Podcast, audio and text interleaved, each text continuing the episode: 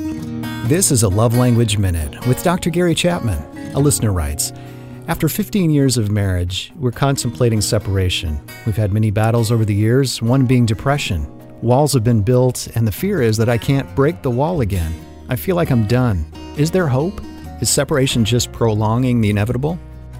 I believe that there's always hope, even when you have lost hope. And I understand how you can get there because I remember being there myself. Two books I think you'd find helpful. One is called Desperate Marriages. It specifically deals with the whole depression issue, living with someone who is depressed over a long period of time. Another is called One More Try What to Do When Your Marriage is Falling Apart. I believe either or both of those books would help you as you struggle with what you should do next.